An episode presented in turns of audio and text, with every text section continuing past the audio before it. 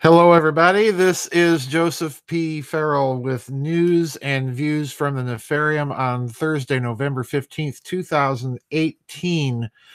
We are a week away from the American holiday of Thanksgiving, so I want to make a few announcements before I get started with today's news and views and some really, really, really high octane speculation about what I think may be going on with some recent stories that have been brought to my attention. Anyway, I want to do some announcements. Um, next Thursday, of course, is the American holiday of Thanksgiving. There will be no news and views on Thanksgiving.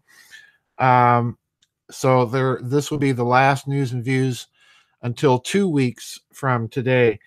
And also, for those of you wanting to know about the vid chat schedule, there will be a vid chat on November 30th at uh, 6:30 p.m. and that will be for the Americas Pacific uh, time zone. And then there will be another vid chat the following week on December 7th at 2 p.m. and then the following week after that on December 14th. So I'm I'm having to kind of uh, play with the vid chat schedule because of the holidays. The Oregon uh, arriving in October, of course, messed up our October schedule. But as usual, I'm front loading vid chats in December uh, this year to take care of the Thanksgiving holiday.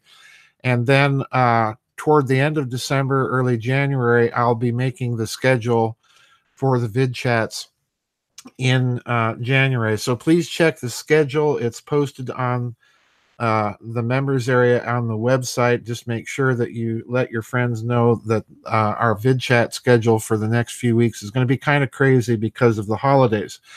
Uh, a final announcement I am recording for those of you members who've been asking about the audio version of the new book. I am recording that. Um, hopefully, I will finish part one today or tomorrow and then uh, get Daniel to put up the um, in the members area put up the audio files. They will be for sale. Uh, they won't be free, uh, but it will be in the members areas. And I'm hoping to get it done before Daniel. He will also be going on vacation, so there will be a reduced support status uh, during the holidays uh, from Daniel, just to let everybody know. All right, now let's get down to business. Um, there are some there are some really weird financial stories going on. Um, and I have some high octane speculation, and I want to stress it is really high octane speculation because there is not, to my knowledge thus far, anything connecting, any evidence connecting these two stories to my high octane speculation. But I suspect, reading between the lines a bit, that there are a number of developments that may be in process. The first article is from Armstrong Economics. It's titled Goldman Sachs criminal charges at last question mark and I'm reading uh, from the first few several paragraphs in this article. Then I want to go to a second article about another indictment ha- that has just been handed down to an individual connected with JP Morgan. All right. So there's Lots of stuff here to concentrate on. Let's start with the Goldman Sachs article first. Quote The U.S. Justice Department's charges against individuals relating to the pillaging of the Malaysia Investment Fund, known as IM, pardon me, 1MDB, offers several new insights into the global multi billion dollar scandal. But there's something the press is overlooking the senior Goldman Sachs banker in Asia who pled guilty to U.S. bribery and money laundering charges, and his deputy was arrested in Malaysia, was brought by federal prosecutors in Brooklyn, not the Manhattan Southern District of New York, which the bankers own right down to the foundation stones.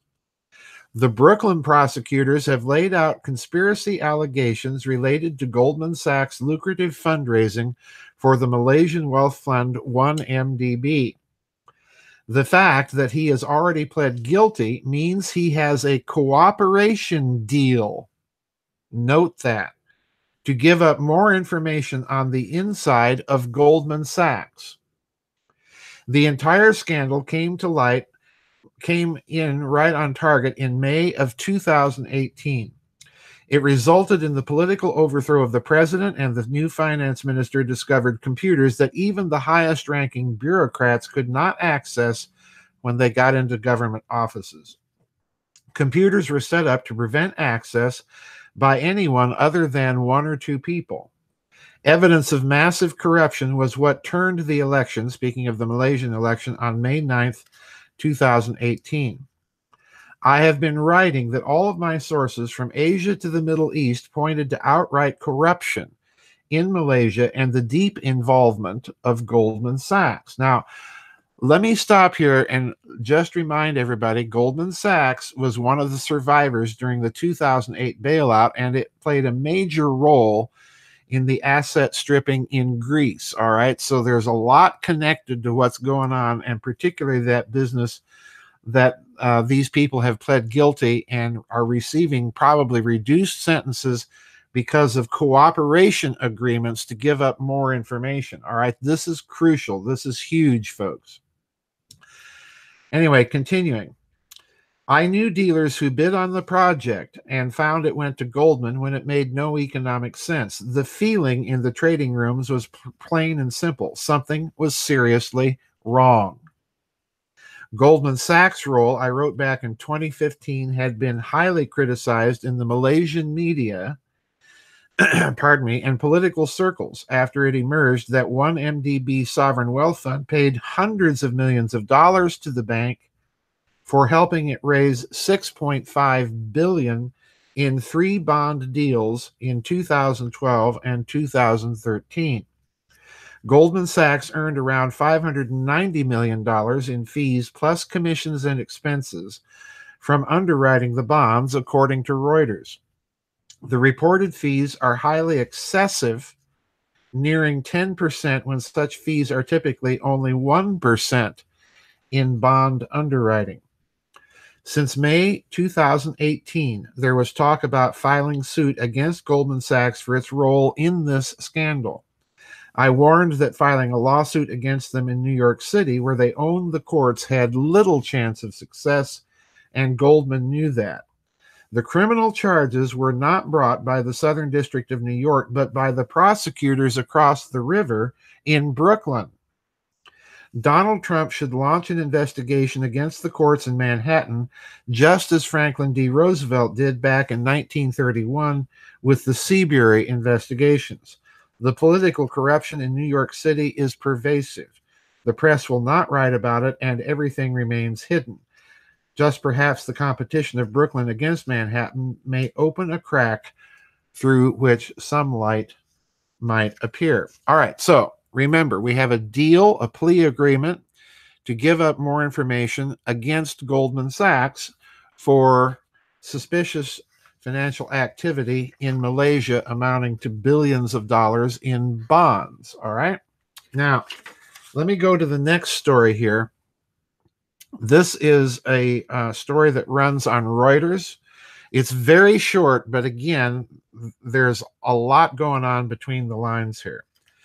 The title of the article is Former JP Morgan Trader Pleads Guilty to Manipulating U.S. Metals Market for Years. And I'm reading from the uh, first two and the last two paragraphs. I'm only skipping uh, the middle paragraph here in this article. All right. An ex JP Morgan Chase trader has admitted to manipulating the U.S. markets of an array of precious metals for about seven years.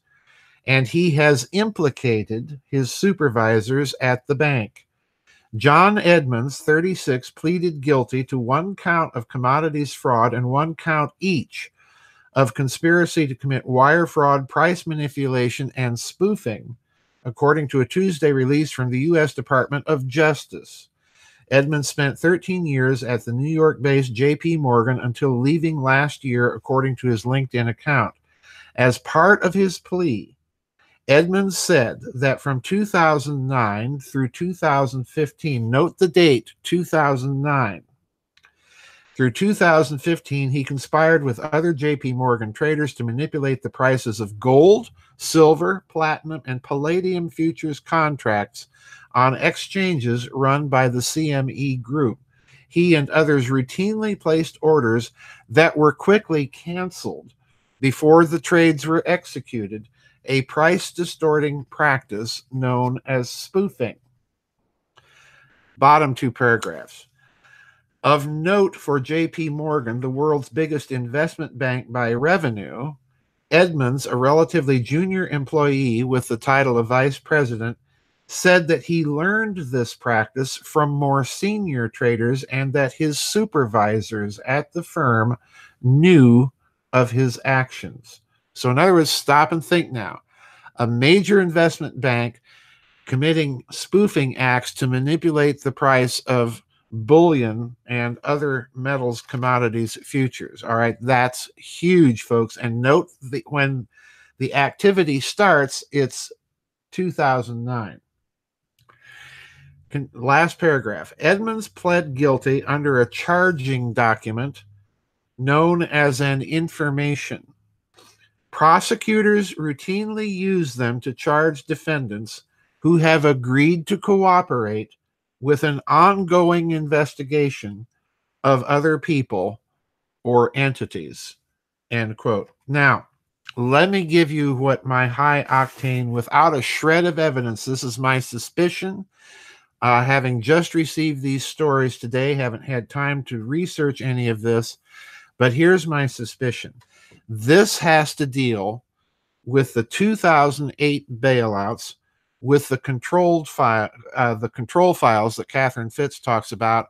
And for those of you overseas who do not know and who have not been following this story, in the United States right now, there is a lot of uh, discussion in the alternative media field about the vast number of sealed indictments. They're well in their thousands now. And this is, folks, this is record. Uh, we're talking about so many sealed indictments that it's not even funny. Uh, it, it's astronomically way beyond anything that we have seen before. It's uh, last count I saw it was well over forty thousand. That's huge. That's a huge amount of sealed indictments. And the speculation, just to let everybody know, the speculation that's been running rampant in this country is that this has something to do with President Trump draining the swamp and shutting down the pedophilia networks and so on and so forth. It may very well have to deal with some of those activities, but these stories suggest to me that there's much more involved with some of these sealed indictments because remember what prosecutors do they go after middle management people. They they get the information on them.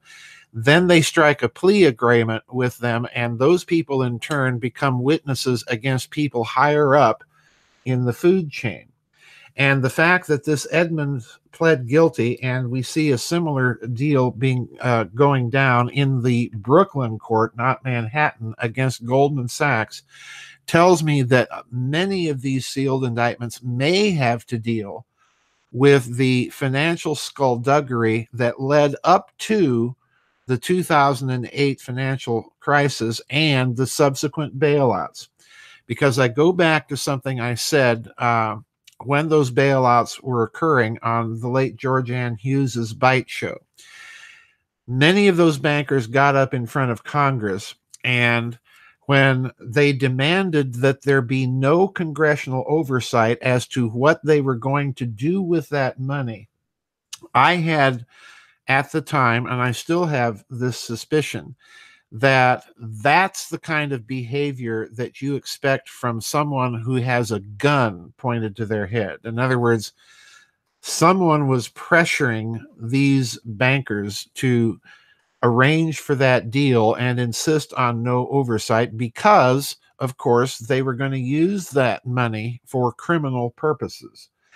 And the timing of this JP Morgan indictment beginning with activity that began in 2009 through 2015 suggests to me that some of these sealed indictments have to do with the 2008 financial bailouts and the subsequent use of that money. Remember, all of that money effectively disappeared. All right. It's more missing money. It effectively disappeared. And I'm suspecting now that with the activity of Goldman Sachs in Malaysia, we saw uh, during the crisis in Greece, its activity there. And now we've learned about financial uh, commodities futures manipulations in the bullion and metals markets. Uh, this could be huge.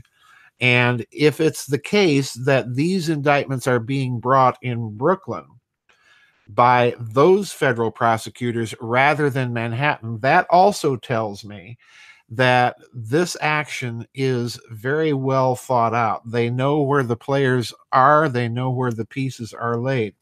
Now there's a final there's a final thing to add here and that's the NSA.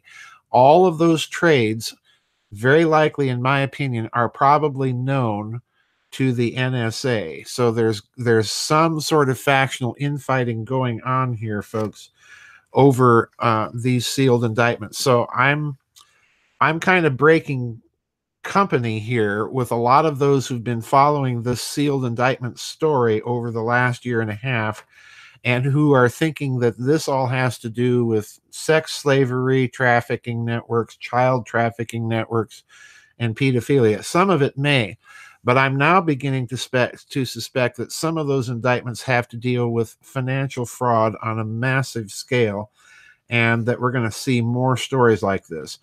In other words, what I'm telling you is the Goldman Sachs and the JP Morgan story are connected. And uh, as these as these plea bargains work their way through and these people start fingering more and more people i suspect you're going to see that number of sealed indictments rise.